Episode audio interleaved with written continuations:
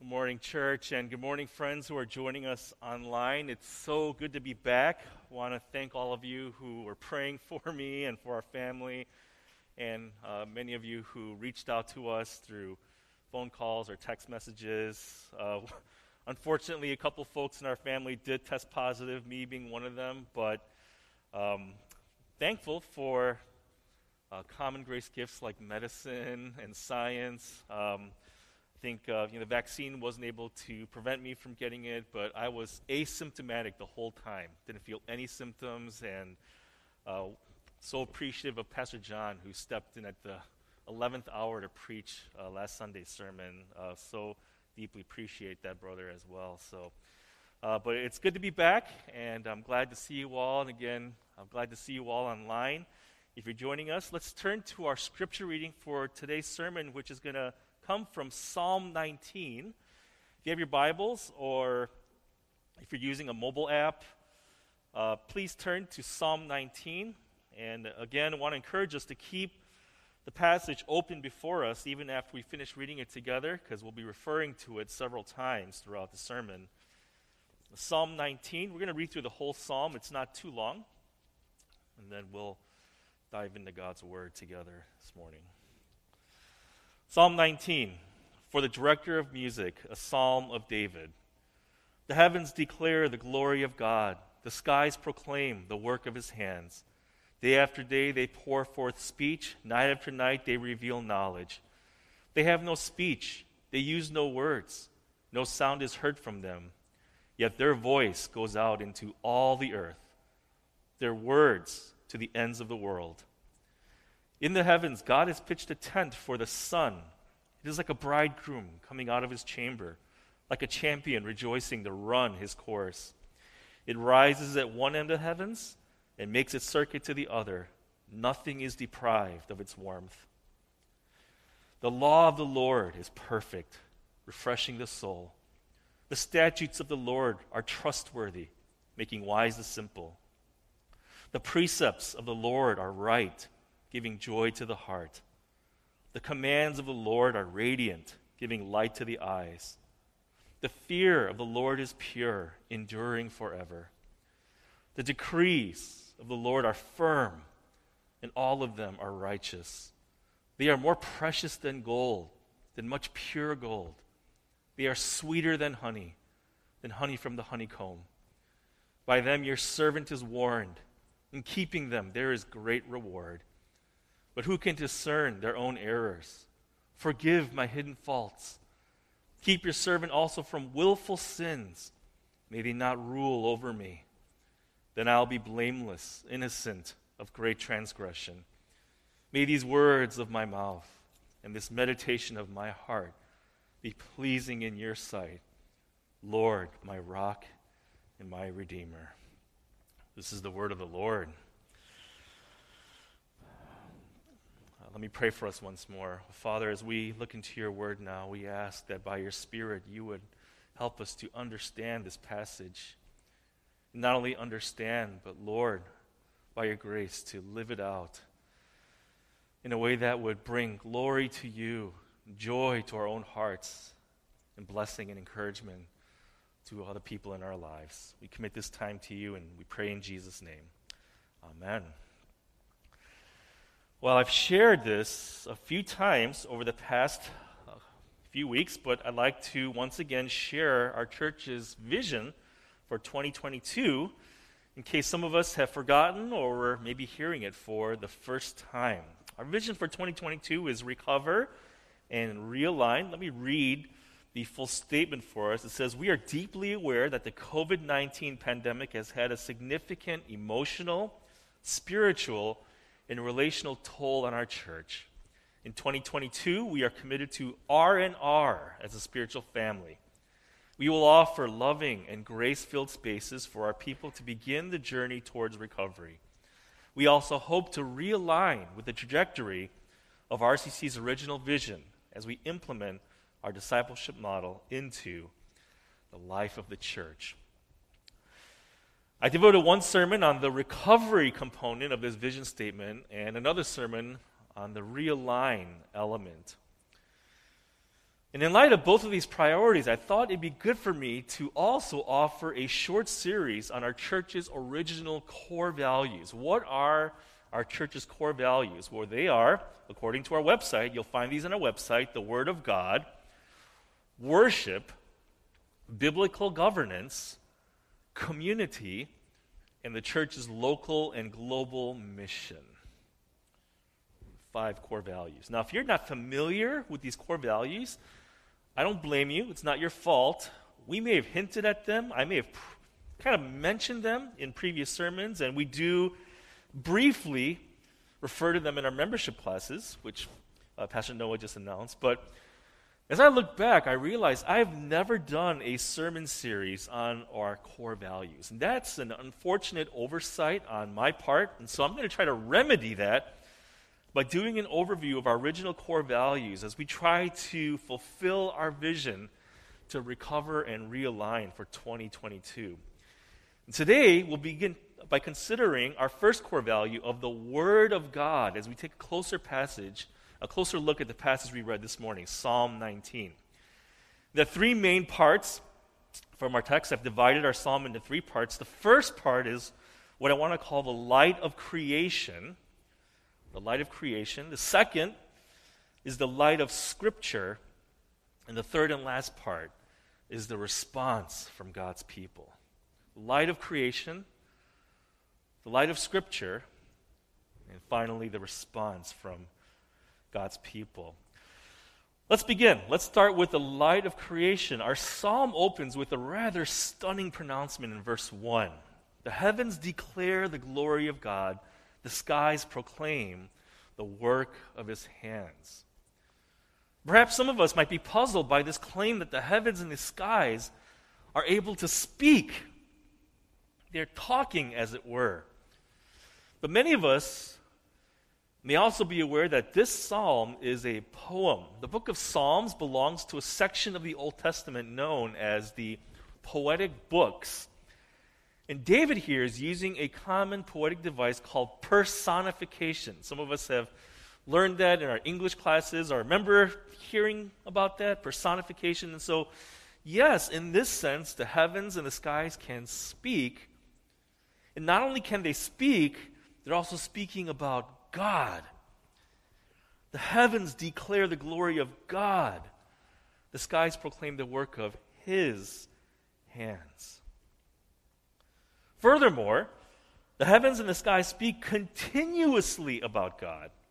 Verse 2 says, Day after day, they pour forth speech. Night after night, they reveal knowledge. In other words, there isn't a single moment when God's creation isn't declaring his glory.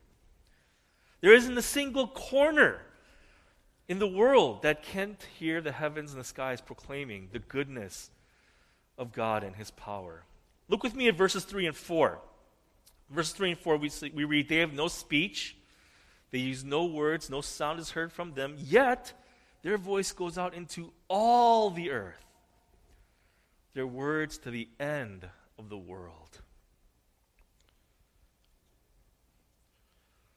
The voice and the singing and the speaking of the heavens and the skies is not only continuous, it goes everywhere even into the far ends of the world. As I look back, I'm thankful that I've had the opportunity to visit some truly beautiful locations in my relatively short life. Yes, relatively short life, still young. Yeah, I still remember the amazement I felt when I stepped out of the tour bus in Switzerland and looked at the Alps during a high school orchestra trip. I remember feeling the same way when Jane and I visited the Banff National Park in Canada during our honeymoon. We loved it so much that we decided to go back a couple years later, and we both said to each other more than once, I don't know how anyone can see something like this and not believe in a creator God. How can this kind of majestic beauty have come about by accident? But I think one of my favorite memories is watching the sun set over the Pacific Ocean when I lived in Guam. I was there for two years, shortly after I graduated from college, but seeing that sunset day after day never got old. As we think about the sun, I want to draw our attention to the fact that David focuses particularly on the sun in our psalm. If you look with me at the second half of verse 4, he says, In the heavens, God has pitched a tent for the sun. It is like a bridegroom coming out of his chamber, like a champion rejoicing to run his course. It rises at one end of the heavens and makes its circuit to the other. Nothing is deprived of its warmth. Now, if we're wondering why David might seem so fascinated by the sun, it's not because he has a natural interest in science or astronomy. Some of us may recall learning in school that many ancient Near Eastern societies worshiped the sun as a god. But David, he knows that as bright and as powerful as the sun might seem, it's not God. The sun is merely another part of creation that declares God's glory and his power. Theologians have come up with a phrase to describe this idea of creation bearing witness to God's existence and majesty. And that phrase is called general revelation.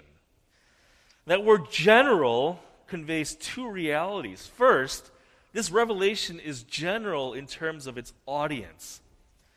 Creation and nature speak of God's glory and power to every person in the world. It's available to everyone. And second, this revelation is general in terms of its content. Creation and nature attest to the reality that God exists and that He is awesome and holy. But general revelation can't lead people to know God in a saving way. R.C. Sproul, a theologian, talks about this in his book, Truths We Confess. He says, General revelation reveals that God is eternal, it reveals his power, deity, and holiness. General revelation, however, does not disclose God's way of salvation. The stars do not reveal the ministry of Christ. In fact, general revelation reveals just enough knowledge of God to damn us, to render us without excuse. Now, that last point may seem harsh, but it actually reflects the teaching of Scripture, especially from the first chapter of the Apostle Paul's letter to the Romans. In verse 18 of Romans 1, we read, For the wrath of God is revealed from heaven against all ungodliness and unrighteousness of men, who by their unrighteousness suppress the truth. For what can be known about God is plain to them because God has shown it to them. For since the creation of the world, God's invisible qualities, his eternal power and divine nature, have been clearly seen, being understood from what has been made, so that people are without excuse. For although they knew God, they did not they neither glorified him as God nor gave thanks to him, but in their thinking became futile and their foolish hearts were darkened. Now, this passage answers the question some of us will be asking, and that is how is it fair for God to reveal just enough of himself through creation or nature, and yet to leave us in a state of judgment and condemnation? Or to use the words from the end of verse 20, to leave us without excuse. Well, Paul's answer, through the inspiration of the Holy Spirit, is that the blame doesn't lie with God, the blame lies with us. Note especially how verse 18 specifically mentions that the innate sinfulness of human beings causes us to suppress realities that should otherwise be crystal clear. The evidence is overwhelming and yet we suppress the truth through our unrighteousness and ungodliness. This is why a person can see the Alps in Switzerland, or the Rockies in Canada, or a sunset in the Pacific Islands and still conclude that there is no God. One of the clearest manifestations of human sin is our willful denial of the truth that's so clearly revealed by creation and nature. There is a God, and He is worthy of our worship and our thanksgiving. Michael Horton, another theologian, puts it a little bit more eloquently. He says, In its grandeur, the Grand Canyon displays the majesty of its artist, but it speaks not a word of forgiveness for sinners. For this, we need another word that comes after the fall, after the no that our race has issued to its kind creator. If we're going to know God in a way that frees us from the condemnation that you and I deserve as sinners, we need something more than the light of nature. We need something more than general revelation. This takes us to our next point. I want to call the light of Scripture. Light of Scripture. David devotes the second half of this psalm to singing the praises of God's written word. And he uses several phrases from verses 7 through 11 to describe the Scriptures. In verse 7, he mentions the law of the Lord and the statutes of the Lord. Verse 8, the precepts of the Lord and the commands of the Lord. Verse 9 is called the fear of the Lord. Now, that's an interesting way to describe the written word, but in this context, David's probably talking about the attitude that you and I ought to have toward the scriptures. Michael Wilcock, an Old Testament scholar, comments that this fear of the Lord is, and I quote here, time honored truth, permanently valid, and therefore to be revered.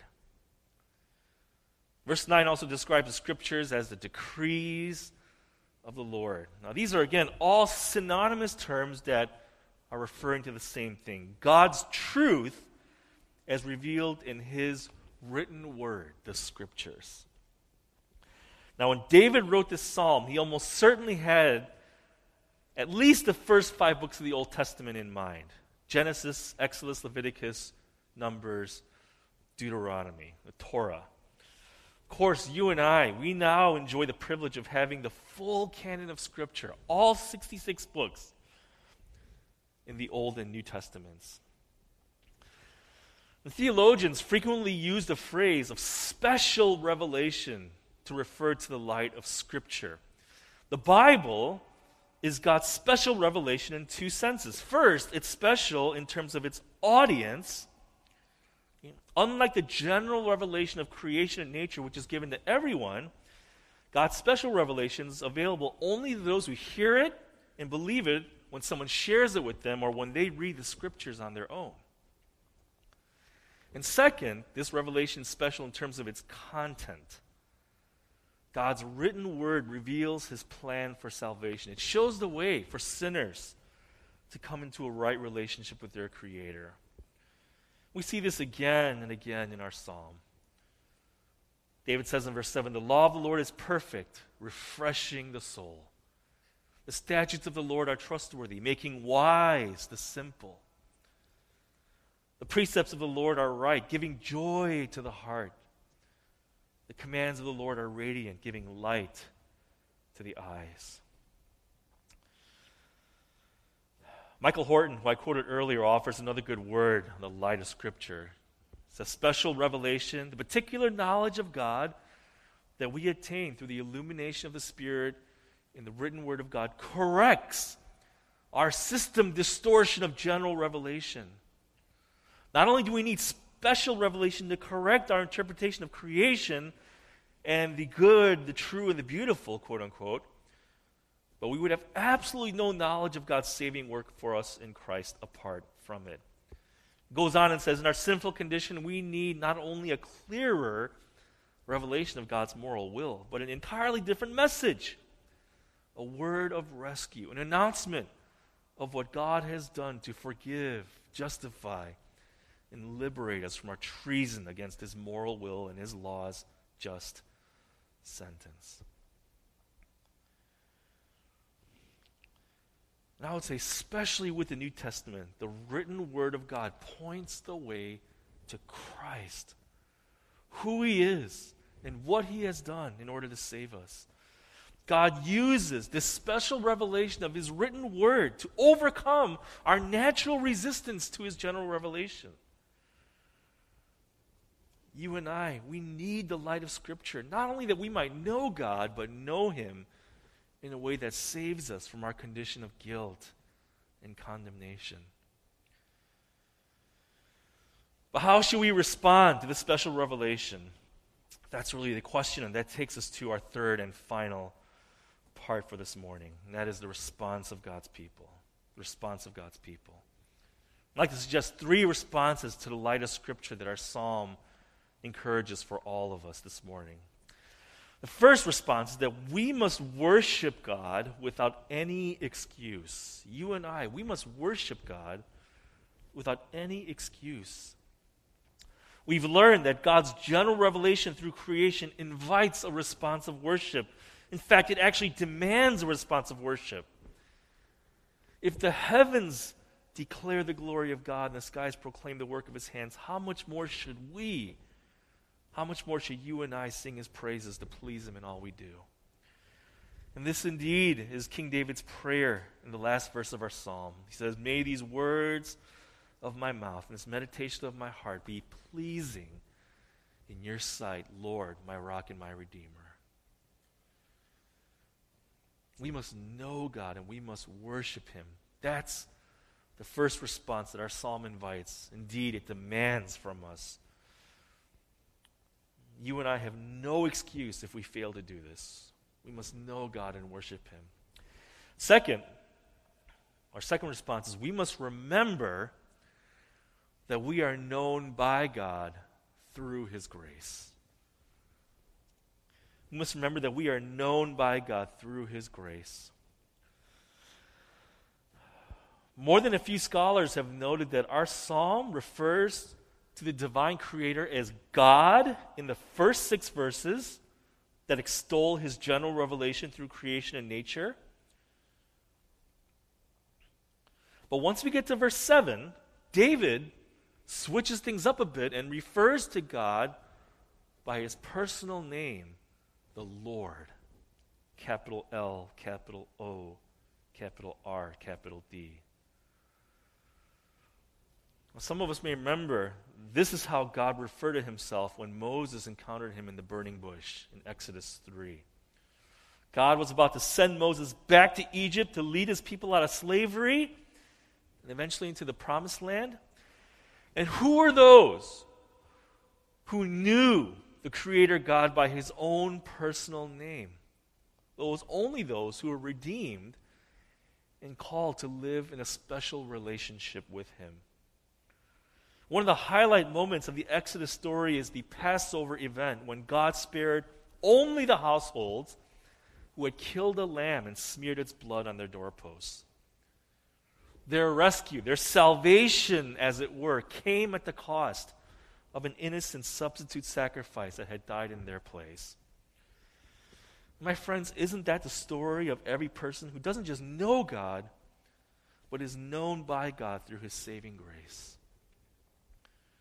And this is why David prays again in verse 14 May these words of my mouth and this meditation of my heart be pleasing in your sight, O Lord my rock and my redeemer. Yes, David wants to worship God. He wants to please God in all that he says and all that he does. He knows that's the only proper response to his Creator who has made himself known through general revelation. But David also knows that the only reason he can worship God in the first place is because his God is also the Lord who redeemed him by his grace. And this is even more true for us, for you and for me. We don't simply know God as our Creator. If you're a Christian, you are known by God. He is your Lord who has redeemed you from your sin through the precious blood of His one and only Son, the Lamb of God. So, yes, we must know God. We must worship Him. That is our privilege. And indeed, that is our duty. But, but, we must also remember that we are known by God through His grace. That's the second response that our psalm calls for. We are known by God through His grace. Can never forget that. Third and last, we must grow in our knowledge of God and our experience of His love through the Scriptures. We must grow in our knowledge of God and in our experience of His love through the Scriptures. Now, I'm quite certain that most, if not all of us here and who are watching at home, online, or wherever you are right now, we would agree with this. You have no problem with that statement. We must grow in our knowledge of God and our experience in His love through the Scriptures. But boy, it still seems so hard to build a regular habit of getting into the Bible, doesn't it?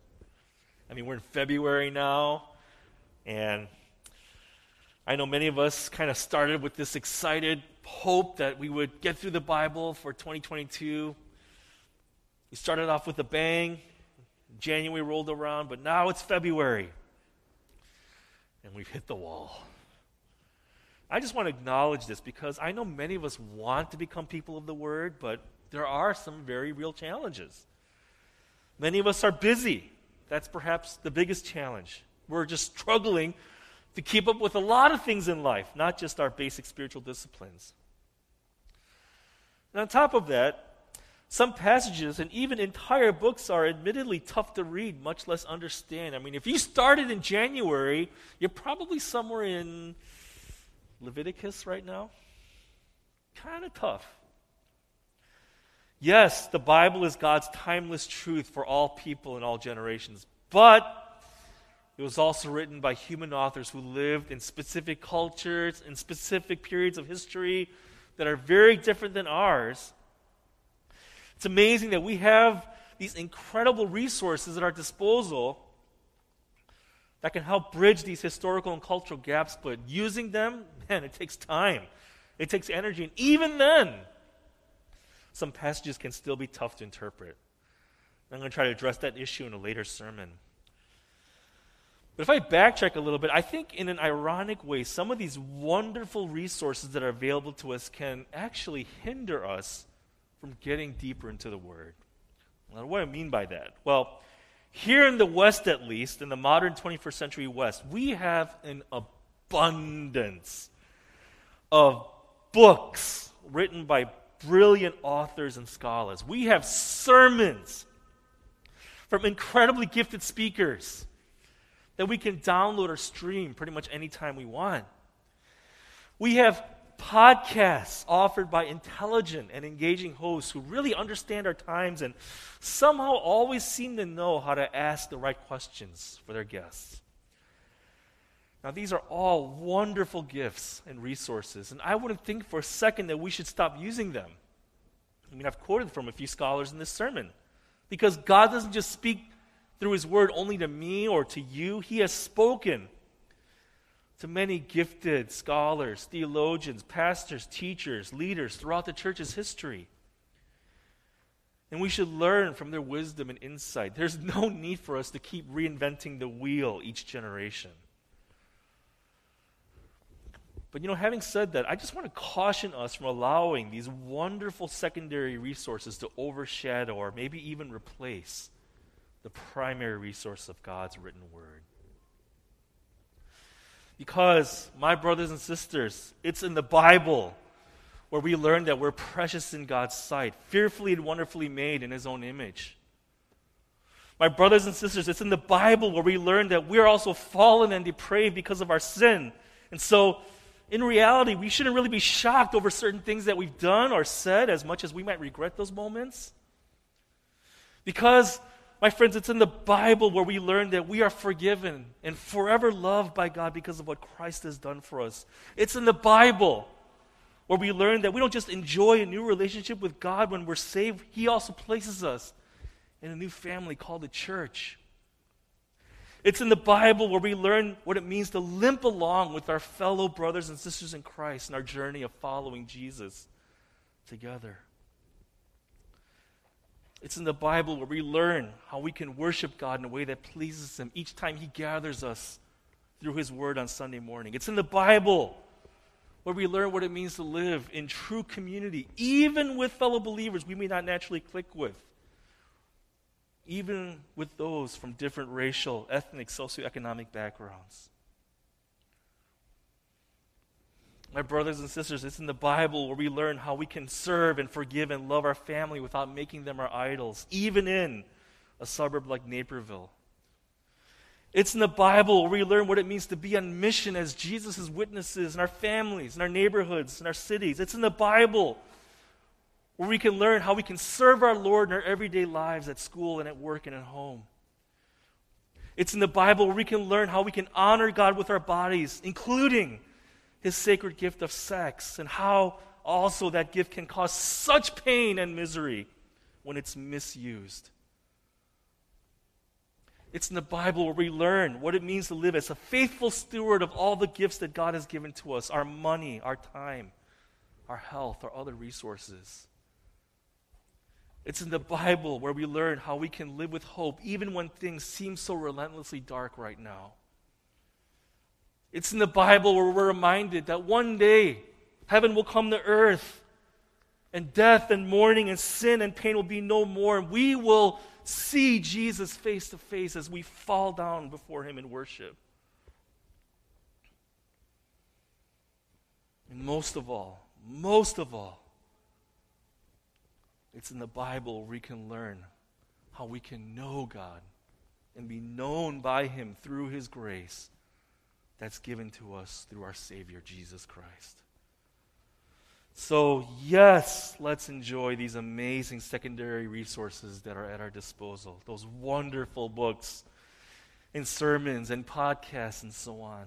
But let's also not neglect the precious primary resource of His special revelation that we can find only in the Scriptures. My plea for myself and for all of us this morning is that we do all we can to avoid taking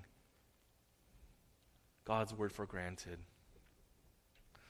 You know, we can get the sense that David certainly didn't if we look at verses 10 and 11. He talks about how the decrees of the Lord are much more precious than gold, than much pure gold. They are sweeter than honey, than honey from the honeycomb. By them your servant is warned. In keeping them, there is great reward. My friends, this is why we want to keep God's Word as one of our core values here at RCC. If you look at our website, you'll see this description of, of the Bible on our core values page. It says, We believe the Bible is God's Word to humanity and therefore relevant for every person at every moment in history.